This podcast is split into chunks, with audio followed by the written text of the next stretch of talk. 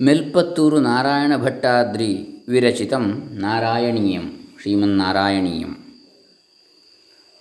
ಶ್ರೀಯುತ H V Ramachandra Rao ಪೂರ್ವ ಕೇಂದ್ರ ನಿರ್ದೇಶಕರು ಆಕಾಶವಾಣಿ ಹಾಗೂ ದೂರದರ್ಶನ। ಇವರ ಅನುವಾದ, ಕನ್ನಡ ಅನುವಾದ।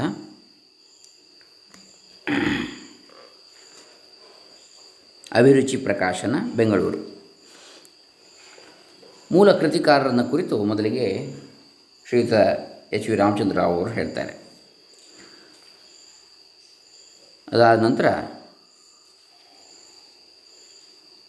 ವಿಷಯ ಪ್ರವೇಶವನ್ನು ಮಾಡೋಣ, ಕೃತಿಯನ್ನು. ಓಂ ಶ್ರೀ ಗುರುಭ್ಯೋ ನಮಃ.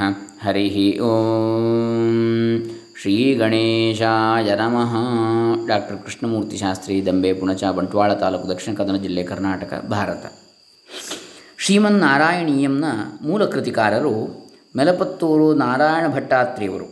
ಹೆಸರೇ ಸೂಚಿಸುವಂತೆ ಇವರು ಕೇರಳದವರು, ಇವರ ತಂದೆ ಮಾತೃದತ್ತರು.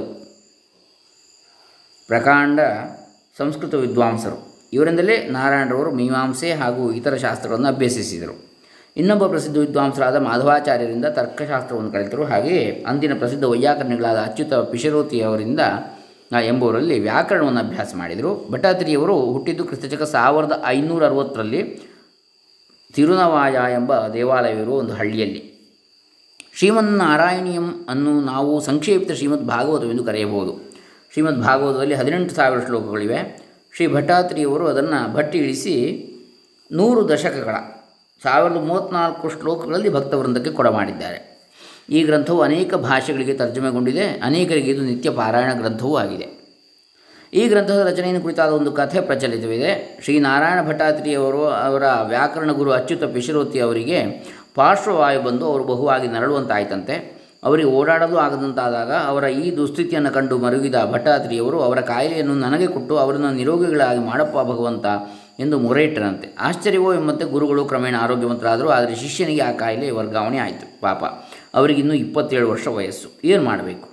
ಆಗ ಮಲಯಾಳ ಭಾಷೆಯ ಕವಿ ತುಂಚಿತ್ ಯಜುಕಾಚನ್ ಅವರು ಶ್ರೀ ಗುರುವಾಯೂರು ಕೃಷ್ಣನನ್ನು ಕುರಿತು ಕಾವ್ಯವನ್ನು ರಚಿಸು ಎಂದು ಸಲಹೆ ನೀಡಿದರಂತೆ. ಅದರಂತೆ ಇಡೀ ಭಾಗವತವನ್ನು ನೂರು ದಶಕಗಳಾಗಿ, ಹತ್ತತ್ತು ಶ್ಲೋಕಗಳ ನೂರು ದಶಕಗಳು, ಆಗ ಒಂದು ಸಾವಿರದ ಮೂವತ್ತ್ನಾಲ್ಕು ಶ್ಲೋಕಗಳಲ್ಲಿ ಬರೆದರು. ಎಂತಹ ಅಸಾಧ್ಯ ಕಾರ್ಯ. ಹದಿನೆಂಟು ಸಾವಿರ ಶ್ಲೋಕಗಳಾಗಿ ವಿಸ್ತಾರಗೊಂಡಿರುವ ಶ್ರೀಮದ್ ಭಾಗವತವನ್ನು ಸಾವಿರದ ಮೂವತ್ತ್ನಾಲ್ಕು ಶ್ಲೋಕಗಳಲ್ಲಿ ಕ್ರೋಢೀಕರಿಸಿರುವುದು ಎಂತಹ ಸಾಹಸದ ಕಾರ್ಯ. ಅದು ಕೇವಲ ನೂರು ದಿನಗಳಲ್ಲಿ, ನೂರು ದಶಕಗಳು, ಒಂದೊಂದು ದಿನದಲ್ಲಿ ಒಂದೊಂದು ದಶಕಗಳು. ದಶಕ. ದಿನಕ್ಕೆ ಒಂದು ದಶ, ದಶಕದಂತೆ ಬರೆದು ಮುಗಿಸಿ ಗುರುವಾಯೂರಪ್ಪನ ದಯೆಯಿಂದ ತಮ್ಮ ರೋಗವನ್ನು ವಾಸಿ ಮಾಡಿಕೊಂಡು ನೂರ ಐದು ವರ್ಷ ಬದುಕಿ ಬಾಳಿದಿರಂತೆ. ಕಾವ್ಯದ ಪ್ರತಿ ದಶಕದ ಕೊನೆಯಲ್ಲಿ ನನ್ನೆಲ್ಲ ರೋಗಗಳನ್ನು ಪರಿಹರಿಸು ಎಂಬ ಮೊರೆ ಇರುವುದು ಈ ಕಥೆಗೆ ಪುಷ್ಟಿ ನೀಡುತ್ತದೆ. ಈ ಗ್ರಂಥದ ಕನ್ನಡ ಅವತರಣಕ್ಕೆ ಈಗಾಗಲೇ ಒಬ್ಬ ಮಹಾಮಹಿಮರು ಹೊರತಂದಿದ್ದಾರೆ.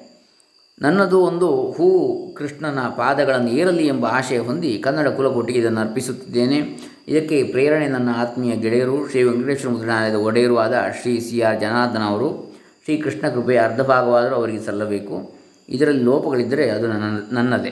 Shri T N Krishnayya Shetty and son ಅವರ ಶ್ರೀ ಟಿ ಕೆ ಸುರೇಶ್ ಅವರು ಇದರ ಅಧಿಕೃತ ಮಾರಾಟಗಾರರಾಗಲು ಮುಂದೆ ಬಂದಿದ್ದಾರೆ. ಅವರಿಗೂ ನನ್ನ ಕೃತಜ್ಞತೆಗಳು. ನಾನು ಕನ್ನಡದಲ್ಲಿ ಬರೆದ ವಾಲ್ಮೀಕಿಯ ಸುಂದರಕಾಂಡ ಹಾಗೂ ತುಳಸಿ ತುಳಸಿ ರಾಮಾಯಣವನ್ನು ಸ್ವಾಗತಿಸಿದಂತೆ ಈ ಗ್ರಂಥವನ್ನು ಕನ್ನಡ ಜನತೆ ಸ್ವಾಗತಿಸುತ್ತಾರೆ ಎಂದು ಆಶಿಸುತ್ತೇನೆ ಅಂತೇಳಿ ಇಂತು ಶ್ರೀಮನ್ನಾರಾಯಣ ಸ್ಮರಣೆಯೊಂದಿಗೆ ಎಚ್ ವಿ ರಾಮಚಂದ್ರ ಅವರು ಹೇಳ್ತಾರೆ. ಇದು ಇದರ ಮುನ್ನುಡಿ ಭಾಗ. ಇದರ ವಿಷಯ ಸೂಚಿಯಲ್ಲಿ ನಾವು ಹತ್ತು ದಶಕಗಳನ್ನು, ನೂರು ದಶಕಗಳನ್ನು ವಿಷಯವಾರು ವಿಂಗಡಣೆಯನ್ನು ಕಾಣ್ತೇವೆ. ಇದನ್ನು ನಾವು ನೋಡಲಿಕ್ಕಿದ್ದೇವೆ. ಈಗ ಶ್ರೀಹರಿ ಶ್ರೀನಾರಾಯಣ ಭಟ್ಟತ್ತಿರಿಕೃತ ಶ್ರೀಮನ್ನಾರಾಯಣೀಯಂ ಭಾಗವತ ಸಾರ ಶ್ಲೋಕಗಳು ತಾತ್ಪರ್ಯ ಸಹಿತ ಅಂತ ಗೀತಾ ಪ್ರೆಸ್ ಗೋರಖ್ಪುರ ಅವರು ಕೂಡ ಇದನ್ನು ಪ್ರಕಾಶ ಮಾಡಿದ್ದಾರೆ. ಅದರ ನಿವೇದನೆಯನ್ನು ನೋಡೋಣ. ಅದರಲ್ಲಿ ಪೀಠಿಕಾ ಭಾಗವನ್ನು, ಪ್ರಕಾಶಕರ ನಿವೇದನೆಯನ್ನು. ಸಾಂದ್ರಾನಂದಾವಬೋಧಾತ್ಮಕಮನು कालदेशावधिभ्यां निर्मुक्तं नित्यमुक्तं निगमशतसहस्रेण निर्भास्यमानम् अस्पष्टं दृष्टमात्रे पुनरुरुपुरुषार्थात्मकं ब्रह्मतत्त्वं तत्तावद्भाति साक्षाद्गुरुपवनपुरे हन्तभाग्यं जनानाम् ಇತಿಹಾಸ ಪ್ರಸಿದ್ಧವಾದ ಶ್ರೀಮದ್ ರಾಮಾಯಣ ಮಹಾಭಾರತಗಳಂತೆ, ಮಹಾಪುರಾಣವಾದ ಶ್ರೀಮದ್ ಭಾಗವತದಂತೆ ನಾರಾಯಣೀಯವು ಬಹಳ ಹೆಸರುವಾಸಿಯಾದ ಗ್ರಂಥರಾಜ. ಇದು ವ್ಯಾಸ ಭಾಗವತದ ಸಂಗ್ರಹ ರೂಪ ಭಕ್ತಿಭಾವಕ್ಕೆ ಆಲಂಬನ, ಭಗವಂತನ ಎದುರಿಗೆ ಒಬ್ಬ ಭಕ್ತನು ಹೇಳಿಕೊಳ್ಳುವ ಮನೋವೇದನೆಗೆ ಇದು ಪ್ರತಿರೂಪ, ಸರಸ ಸಾಹಿತ್ಯಗಳಿಗೆ ಅಕ್ಷಯ ನಿಧಾನ. ಭಕ್ತಾಗ್ರೇಸರನಾದ ಭಟ್ಟತಿರಿ ಮುಖದಿಂದ ಸಂಸ್ಕೃತದಲ್ಲಿ ಜಾರಿ ಬಂದ ಮಧುರ ಕೃತಿ ಇದು. ಗುರುವಾಯೂರು ಕ್ಷೇತ್ರದಲ್ಲಿ ನೆಲೆಸಿರುವ ಶ್ರೀ ಮಹಾವಿಷ್ಣುವನ್ನು ಸಂಬೋಧಿಸುತ್ತಾ ಆ ಮಹಾಕವಿ ಮಹಾಕವಿ ಭಗವಂತನ ಅವತಾರಗಳನ್ನು ವರ್ಣಿಸಿದ. ದೈವ ಸ್ತುತಿ ರೂಪದಲ್ಲಿ ಹರಡಿರುವ ಈ ಗ್ರಂಥದಲ್ಲಿರುವ ಭಾಷೆ ಮಧುರ, ಲಾಲಿತ್ಯ, ಶೋಭಿತ ಸಂಸ್ಕೃತ ವಾಂಗ್ಮಯದಲ್ಲಿ ಒಂದು ಮೇಲ್ಪಂಕ್ತಿ. ಸೌಂದರ್ಯ ಲಹರಿ, ಶಿವಾನಂದ ಲಹರಿ ಮುಂತಾದ ಸ್ತೋತ್ರಾತ್ಮಕ ಗ್ರಂಥಗಳ ಸರಣಿಯಲ್ಲಿ ಕಾಳಿದಾಸನ ಮಹಾಕಾವ್ಯಗಳ ಶೈಲಿಯಲ್ಲಿ ಇದು ಮಿಗಿಲಾದ ಆದರಣೀಯ ಪವಿತ್ರ ಗ್ರಂಥ. ನಾರಾಯಣ ಭಟ್ಟತ್ರಿ ಕೇರಳದ, ಕೇರಳ ರಾಜ್ಯದಲ್ಲಿ ನಂಬೂದ್ರಿ ಬ್ರಾಹ್ಮಣ ವಂಶದಲ್ಲಿ ಹುಟ್ಟಿದರು. ಬಾಲ್ಯದಲ್ಲೇ ಇವರು ವೇದ ವೇದಾಂಗಗಳನ್ನು ಅಭ್ಯಸಿಸಿದರು, ಇತಿಹಾಸ ಪುರಾಣಗಳನ್ನು ಅರ್ಥ ಮಾಡಿಕೊಂಡರು, ವ್ಯಾಕರಣ ಮುಂತಾದ ಅನೇಕ ಗ್ರಂಥಗಳನ್ನು ಬರೆದರು. ಪ್ರಕ್ರಿಯಾ ಸರ್ವಸ್ವ. ಅಪಾಣಿನೀಯ ಪ್ರಮಾಣ. ಧಾತುಕಾವ್ಯ ಮೊದಲಾದ ವ್ಯಾಕರಣ ಗ್ರಂಥಗಳನ್ನು, ಭಾರತ, ರಾಮಾಯಣ, ಭಾಗವತ ಕಥಾಂಶಗಳನ್ನು ಚಂಪು ಗ್ರಂಥಗಳಾಗಿಯೂ ರಚನೆ ಮಾಡಿದರು. ಭಟ್ಟತಿರಿ ರಚಿಸಿರುವ ಶ್ರೀಪಾದ ಸಪ್ತತಿ, ಗುರುವಾಯೂರು ಪುರಸ್ತೋತ್ರ, ನಾರಾಯಣೀಯ ಎಂದು ಎಂಬ ಗ್ರ, ಭಕ್ತಿ ಗ್ರಂಥಗಳು ಅವರಿಗೆ ಬಹಳ ಕೀರ್ತಿಯನ್ನು ತಂದುಕೊಟ್ಟವು. ಇದರಲ್ಲಿ ನಾರಾಯಣೀಯವು ಮೇರು ತುಲ್ಯ. ಭಟ್ಟತಿರಿಗಳು ವಾತರೋಗದಿಂದ ನರಳುತ್ತಾ ಸಾಕಷ್ಟು ಔಷಧಿಗಳನ್ನು ಸೇವಿಸಿದರೂ ಗುಣವಾಗಲಿಲ್ಲ. ಆಗ ಅವರು ತನ್ನ ಶಿಷ್ಯರೊಡನೆ ಗುರುವಾಯೂರಿಗೆ ಹೋಗಿ ಅವರ ಆರಾಧ್ಯ ದೈವವಾದ ಶ್ರೀ ಮಹಾವಿಷ್ಣುವನ್ನು ಸ್ತೋತ್ರ ಮಾಡಿದರು. ಆ ಸ್ವಾಮಿಯ ಸಮಕ್ಷಮದಲ್ಲಿ ಮಹಾಕವಿಯ ಮುಖದಿಂದ ಹೊರಟಿದ್ದ ಸ್ತೋತ್ರ ಪರಂಪರೆಯೇ ಈ ನಾರಾಯಣೀಯಂ. ಇದು ನೂರು ದಶಕಗಳಾಗಿ ಸಾವಿರಕ್ಕೂ ಹೆಚ್ಚು ಶ್ಲೋಕಗಳಾಗಿ ಬಂದಿದೆ. ಭಕ್ತಿಜ್ಞಾನ ವೈರಾಗ್ಯಗಳು ಸೇರಿದ ಅದ್ಭುತ ಕಾವ್ಯವಿದು. ಇದರಲ್ಲಿರುವ ಪ್ರತಿಯೊಂದು ಶ್ಲೋಕವೂ ಒಂದು ಅಣಿಮುತ್ತು. ಈ ಸ್ತೋತ್ರಕ್ಕೆ ಪ್ರಸನ್ನನಾದ ಶ್ರೀ ಮಹಾವಿಷ್ಣುವಿನ ಅನುಗ್ರಹದಿಂದ ಆ ಮಹಾಕವಿಗೆ ಪೂರ್ತಿಯಾಗಿ ಆರೋಗ್ಯ ಚೇತರಿಸಿತು. ಗುರುವಾಯೂರು ದೇವಾಲಯದಲ್ಲಿ ಪೂಜಿಸಲ್ಪಡುವ ಅರ್ಚಾಮೂರ್ತಿ ಶ್ರೀ ಮಹಾವಿಷ್ಣು ಗುರುವಾಯೂರಪ್ಪನ್ ಅಂತ ಹೇಳ್ತಾರೆ. ಈ ದಿವ್ಯ ಮೂರ್ತಿಯನ್ನು ವೈಕುಂಠನಾಥನೇ ಸ್ವತಃ ಬ್ರಹ್ಮದೇವರಿಗೆ ಕೊಟ್ಟಿದ್ದನಂತೆ ಆ ಚತುರ್ಮುಖನು ಬ್ರಹ್ಮದೇವ ಸುತಪನೆಂಬ ಮುನಿಗೆ ಕೊಟ್ಟ ಆ ಮಹಾಮುನಿ ಅದನ್ನು ಕಶ್ಯಪ ಪ್ರಜಾಪತಿಗೆ ಸಮರ್ಪಿಸಿದಾಗ ಅವರಿಂದ ಅದು ಶ್ರೀಕೃಷ್ಣನ ತಂದೆಯಾದ ವಸುದೇವನಿಗೆ ಸೇರಿತಂತೆ ಶ್ರೀಕೃಷ್ಣನು ಆ ಮೂರ್ತಿಯನ್ನು ರಾಜಧಾನಿಯಾದ ದ್ವಾರಕೆಯಲ್ಲಿ ಪ್ರತಿಷ್ಠಾಪಿಸಿ ಪೂಜಿಸಿದ. ದ್ವಾಪರ ಯುಗಾಂತದಲ್ಲಿ ದ್ವಾರಕೆ ಸಮುದ್ರದಲ್ಲಿ ಮುಳುಗಿ ಹೋದಾಗ ಆ ದಿವ್ಯಮೂರ್ತಿ ಆ ಜಲಪ್ರಳಯದಲ್ಲಿ ಕೊಚ್ಚಿಕೊಂಡು ಹೋಗದಂತೆ ದೇವಗುರುವಾದ ಬೃಹಸ್ಪತಿಯ ಮೂಲಕ ಅದನ್ನು ಪವಿತ್ರ ಕ್ಷೇತ್ರದಲ್ಲಿ ಪ್ರತಿಷ್ಠಾಪಿಸುವಂತೆ ಶ್ರೀಕೃಷ್ಣನು ತನ್ನ ಭಕ್ತನಾದ ಉದ್ದವನಿಗೆ ಆದೇಶಿಸಿದ. ಉದ್ದವನ ಮೂಲಕ ತನಗೆ ದೊರೆತ ಶ್ರೀಕೃಷ್ಣನ ಆದೇಶದಂತೆ ಬೃಹಸ್ಪತಿಯು ವಾಯುದೇವನೊಂದಿಗೆ ಪವಿತ್ರವಾದ ಕ್ಷೇತ್ರವನ್ನು ಹುಡುಕಲಾರಂಭಿಸಿದರು. ಕೊನೆಗೆ ಪರಮೇಶ್ವರನ ಸೂಚನೆಯಂತೆ ಗುರುವು ಮತ್ತು ವಾಯುವು ಆ ದಿವ್ಯ ತೇಜೋಮೂರ್ತಿಯನ್ನು ಪಶ್ಚಿಮ ಸಾಗರ ಪ್ರಾಂತದಲ್ಲಿದ್ದ ಅಂಬಾಪುರ ಎಂಬ ಗ್ರಾಮದ ಹತ್ತಿರ ಪ್ರತಿಷ್ಠಾಪಿಸಿದರು. ಗುರುವು ವಾಯುವು ಸೇರಿ ಆ ಮೂರ್ತಿಯನ್ನು ಪ್ರತಿಷ್ಠಾಪಿಸಿದ್ದರಿಂದ ಆ ಕ್ಷೇತ್ರವು ಗುರುವಾಯೂರು, ಗುರುವಾತಪುರ ಎಂದು ಖ್ಯಾತಿಯನ್ನು ಹೊಂದಿತು. ಆ ದಿವ್ಯ ಮೂರ್ತಿ ಸಾಕ್ಷಾತ್ತಾಗಿ ವೈಕುಂಠದಿಂದ ಭೂಮಿಗೆ ಅವತರಿಸಿದ್ದರಿಂದ ಆ ಕ್ಷೇತ್ರವು ಭೂಲೋಕದ ವೈಕುಂಠವೆಂದೇ ಪ್ರಸಿದ್ಧವಾಯಿತು. ಕಲಿಯುಗದ ಆರಂಭದಲ್ಲಿ ನಿರ್ಮಾಣಗೊಂಡ ಈ ವಿಷ್ಣು ಮಂದಿರವು ಕಾಲಪ್ರಭಾವದಲ್ಲಿ ಬಿಸಿಲು ಮಳೆಗಳಿಗೆ ತುತ್ತಾಗಿ ಸ್ವಲ್ಪ ಕಾಲ ಶಿಥಿಲವಾದಾಗ ಆ ಮಂದಿರವನ್ನು ಪಾಂಡ್ಯರಾಜನು ಪುನರ್ನಿರ್ಮಿಸಿದ. ಆ ಮಹಾರಾಜನ ಆಸ್ಥಾನ ಜೋಯಿಸರು. ಓ ರಾಜನೇ, ಹತ್ತು ತಿಂಗಳಲ್ಲಿ ನೀನು ಹಾವು ಕಚ್ಚಿ ಸಾಯುವೆ ಎಂದು ತಿಳಿಸಿದರು. ಪಾವನ ಜೀವನವನ್ನು ಕಳೆಯುತ್ತಿರುವ ಆ ಮಹಾರಾಜನು ಆ ಹತ್ತು ತಿಂಗಳಲ್ಲಿ ಅನೇಕ ಅನೇಕ ದಿವ್ಯಕ್ಷೇತ್ರಗಳನ್ನು ಸಂದರ್ಶಿಸುತ್ತಾ ಗುರುವಾಯೂರಿಗೆ ಬಂದು ಸ್ವಾಮಿಯನ್ನು ಸೇವಿಸಿದ. ಹತ್ತು ತಿಂಗಳ ಬಳಿಕ ಕ್ಷೇಮವಾಗಿ ತನ್ನ ರಾಜ್ಯಕ್ಕೆ ಸೇರಿದ. ಅವನು ಜ್ಯೋತಿಷರ ಮಾತು ಸುಳ್ಳಾಯಿತು ಎಂದು ಘೋಷಿಸಿದ. ಆಗ ಅವರು ಜ್ಯೋತಿಷ್ಯ ಜ್ಯೋತಿಷರು ಸಮಾಧಾನವಾಗಿ ರಾಜನನ್ನು ಹಾವು ಕಚ್ಚಿದ ವಿಷಯ ನಿಜವೆಂದು, ಆದರೆ ಆ ಸಮಯದಲ್ಲಿ ಮಹಾರಾಜನು ಗುರುವಾಯೂರಿನಲ್ಲಿ ಆದಿಶೇಷನೊಡನೆ ಶ್ರೀ ಮಹಾವಿಷ್ಣುವನ್ನು ಸೇವಿಸುತ್ತಿರುವುದರಿಂದ ಅವನಿಗೆ ಮೃತ್ಯು ಪ್ರಮಾದವು ತಪ್ಪಿಹೋಯಿತು ಎಂದು ಹೇಳಿದರು. ಅವನ ದೇಹದ ಮೇಲೆ ಹಾವು ಕಚ್ಚಿದ ಕುರುಹುಗಳನ್ನು ನೋಡಿ ಜೋಯಿಸರ ಮಾತು ನಿಜವೆಂದು ಎಲ್ಲರೂ ನಂಬಿದರು. ಆಗ ಮಹಾರಾಜನು ಗುರುವಾಯೂರು ದೇವಸ್ಥಾನವನ್ನು ಜೀರ್ಣೋದ್ಧಾರ ಮಾಡಿಸಿದನೆಂದು ಪ್ರತೀತಿ ಇದೆ. ಇಂದಿಗೂ ಆದಿ ವ್ಯಾಧಿಗಳಿಗೆ ಗುರಿಯಾದ ಅನೇಕ ಭಕ್ತರು ಗುರುವಾಯೂರು ಸ್ವಾಮಿಯನ್ನು ನೋಡಿ ಸೇವಿಸುವುದರಿಂದ ಸಂಪೂರ್ಣ ಆರೋಗ್ಯದಿಂದ ಗುಣಮುಖರಾಗುವರು ಗುರುವಾಯೂರು ಸ್ವಾಮಿಯ ಮಹಿಮೆ ಅದು. ಗುರುವಾಯೂರನ್ನು ದರ್ಶಿಸುವುದಕ್ಕೆ ಅಶಕ್ತರಾದವರು ಈ ನಾರಾಯಣೀಯವನ್ನು ಪಾರಾಯಣ ಮಾಡಿದರೆ ಅಂತಹ ಸತ್ಫಲವೇ ಲಭಿಸುವುದು. ಕೇರಳ, ತಮಿಳುನಾಡಿನ ಜನರು ಈ ನಾರಾಯಣೀಯವನ್ನು ಭಕ್ತಿ ಪ್ರಪತ್ತಿಗಳೊಡನೆ ಬಹಳವಾಗಿ ಪಠನ ಮಾಡ್ತಾರೆ. ಕೇರಳ ರಾಜ್ಯದಲ್ಲಂತೂ ಇದು ಮನೆ ಮನೆಯಲ್ಲಿ ಪಾರಾಯಣ ಗ್ರಂಥವಾಗಿ ಪೂಜಿಸಲಾಗ್ತಾ ಕರ್ನಾಟಕದಲ್ಲಿಯೂ ಈ ನಾರಾಯಣಿಯು ಪ್ರಚಾರದಲ್ಲಿದ್ದು ಅನೇಕರು ಇದರ ಪಾರಾಯಣವನ್ನು ಪ್ರತಿದಿನ ಮಾಡ್ತಾರೆ. ಭಕ್ತರ ಕೋರಿಕೆಯಂತೆ ಇದನ್ನು ಕನ್ನಡದಲ್ಲಿ ಪ್ರಕಟಿಸುತ್ತಿದ್ದೇವೆ. ಈ ಭಕ್ತಿ ಸ್ತೋತ್ರ ರೂಪವಾದ ಈ ಸದ್ಗ್ರಂಥವನ್ನು ಎಲ್ಲರೂ ಓದಿ ಪರಿಚಿತರಿಗೆ ಇದರ ಮಹಿಮೆ ತಿಳಿಸಿ ಹೆಚ್ಚು ಹೆಚ್ಚು ಪ್ರಚಾರ ಮಾಡಬೇಕೆಂದು ಪ್ರಾರ್ಥಿಸುತ್ತೇವೆ ಎಂಬುದಾಗಿ ಗೀತಾ ಪ್ರೆಸ್, ಗೋರಖ್ಪುರ ಪ್ರಕಾಶಕರು ಭಿನ್ನವಿಸ್ತಾರೆ ಇನ್ನು ಶ್ರೀಮನ್ನಾರಾಯಣೀಯಂ ಅನುಕ್ರಮಣಿಕೆ ವಿಷಯ, ಪ್ರಥಮ ಸ್ಕಂದ ಪರಿಚ್ಛೇದ, ಅದರಲ್ಲಿ ಮೂರು ದಶಕಗಳು ಇವೆ. ಭಗವನ್ ಮಹಿಮೆ ಮತ್ತು ಭಗವದ್ ರೂಪ ವರ್ಣನೆ ಮತ್ತು ಭಗವದ್ ಭಕ್ತಿ ಮಹಿಮೆ, ಮತ್ತು ಭಕ್ತಿ ಸ್ವರೂಪ ವರ್ಣನೆಯಿಂದ ಮೂರು ದಶಕಗಳು ಪ್ರಥಮ ಸ್ಕಂದ, ಭಾಗವತದ ಪ್ರಥಮ ಸ್ಕಂದ ಕಥೆಯನ್ನು ಹೊಂದಿರತಕ್ಕಂಥದ್ದು ಓಂ ಶ್ರೀ ಪರಮಾತ್ಮನೇ ನಮಃ. ಗುರುವಾಯುಪುರಾಧೀಶಂ ವಿಷ್ಣುಂ ನಾರಾಯಣಂ ಹರಿಂ. ವಾಸುದೇವಂ ಜಗನ್ನಾಥಂ ಕೃಷ್ಣಂ ವಂದೇ ಜಗದ್ಗುರುಂ. ಶ್ರೀನಾರಾಯಣ ಭಟ್ಟತ್ತಿರಿಕೃತ ಶ್ರೀಮನ್ನಾರಾಯಣೀಯಂ. ಪ್ರಥಮ ಸ್ಕಂಧ ಪರಿಚ್ಛೇದ, ಮೊದಲನೆಯ ದಶಕ, ಭಗವನ್ ಮಹಿಮಾ ದಶಕ ಅಂತೇಳಿ ಸಾಂದ್ರಾನಂದಾವಬೋಧಾತ್ಮಕಮನುವಮಿತಂ ಕಾಲದೇಶಾವಧಿಭ್ಯಾಂ, ನಿರ್ಮುಕ್ತಂ ನಿತ್ಯಮುಕ್ತಂ ನಿಗಮಶತಸಹಸ್ರೇಣ ನಿರ್ಭಾಸ್ಯಮಾನಂ.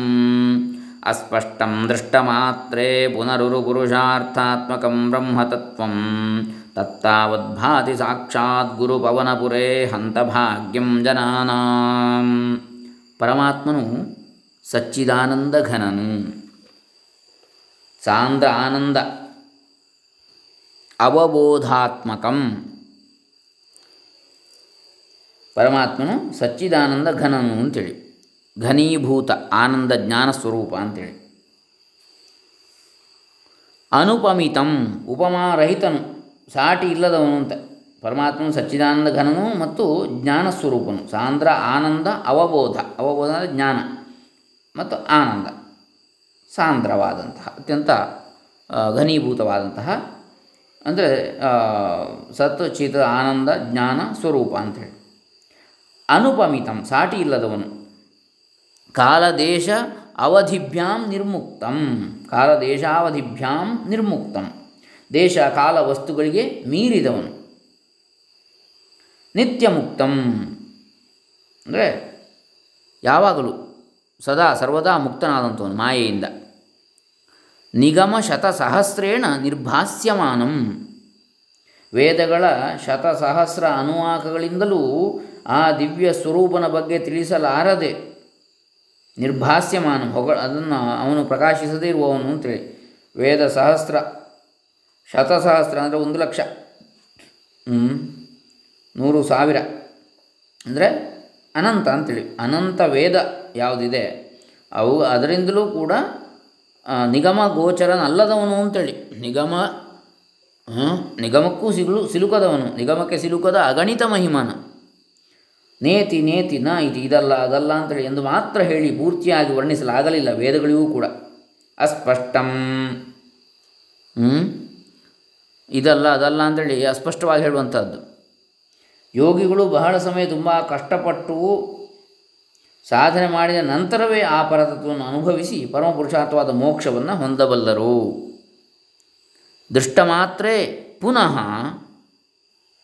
ಉರು ಪುರುಷಾರ್ಥಾತ್ಮಕಂ. ಕೇವಲ ದರ್ಶನ ಮಾತ್ರದಿಂದಲೇ ಆ ಸಮಯದಲ್ಲಿಯೇ ಮಹಾನ್ ಪುರುಷಾರ್ಥವಾದ ಮೋಕ್ಷ ಸ್ವರೂಪವನ್ನು ಹೊಂದಬಲ್ಲ ಕೊಡುವನು ಯಾವನ ಕೇವಲ ದರ್ಶನ ಮಾತ್ರದಿಂದಲೇ ಮಹಾನ್ ಪುರುಷಾರ್ಥವಾದ ಮೋಕ್ಷವನ್ನು ಹೊಂದಲು ಸಾಧ್ಯವೋ? ಉರು ಪುರುಷಾರ್ಥಾತ್ಮಕಂ ಬ್ರಹ್ಮತತ್ವಂ.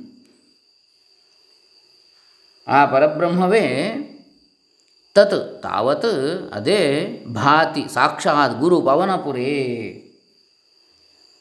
ಗುರುವಾಯುಪುರದಲ್ಲಿ ಸಗುಣ ಸಾಕಾರ ರೂಪದಿಂದ ನಾರಾಯಣನಾಗಿ ನೆಲೆಸಿ ಜನರಿಗೆ ದರ್ಶನವನ್ನು ಅನುಗ್ರಹಿಸ್ತಾ ಇದ್ದಾನೆ ಆ ಪರಬ್ರಹ್ಮನೇ, ಸಾಕ್ಷಾತ್? ಹಂತ ಭಾಗ್ಯಂ ಜನಾನ. ಅವರ ಭಾಗ್ಯವನ್ನು, ಆ ಜನರ ಭಾಗ್ಯವನ್ನು, ಅಲ್ಲಿನ ಜನರ ಭಾಗ್ಯವನ್ನು ಎಷ್ಟೊಂದು ಕೊಂಡಾಡಲಿ, ಏನೆಂದು ಕೊಂಡಾಡಲಿ ಅಂಥೇಳಿ ಇಲ್ಲಿ ಕವಿ ಆ ಗುರುವಾಯೂರಪ್ಪನ ಕೃಷ್ಣನ ಮಹಿಮೆಯನ್ನು ವರ್ಣಿಸ್ತಾ ಇದ್ದಾನೆ.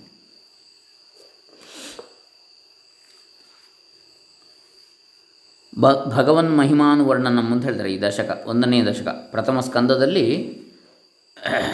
ನಾವು ಮೂರು ದಶಕಗಳನ್ನು ಕಾಣ್ತೇವೆ ಭಗವನ್ ಮಹಿಮಾನು ವರ್ಣನಂ, ಭಗವದ್ ರೂಪವರ್ಣನಂ ಭಕ್ತ ಸ್ವರೂಪ ವರ್ಣನಂ, ಭಕ್ತಿ ಪ್ರಾರ್ಥನಾಚ ಇವಿಷ್ಟನ್ನು ನೋಡ್ತೇವೆ. ಪ್ರಥಮ ಸ್ಕಂದದಲ್ಲಿ. ಮೂರು ದಶಕಗಳು. ಅದಾದ ನಂತರ ದ್ವಿತೀಯ ಸ್ಕಂದದ ಕಥಾಭಾಗ ಭಾಗವತದ್ದು ಆರಂಭ ಆಗ್ತದೆ ದಶಕ ನಾಲ್ಕರಲ್ಲಿ. ಸಾಂದ್ರಾನಂದಾವಬೋಧಾತ್ಮಕಮನುಪಮಿತಂ ಕಾಲದೇಶಾವಧಿಭ್ಯಾಂ ನಿರ್ಮುಕ್ತಂ ನಿತ್ಯಮುಕ್ತಂ ನಿಗಮಶತಸಹಸ್ರೇಣ ನಿರ್ಭಾಸ್ಯಮಾನಂ.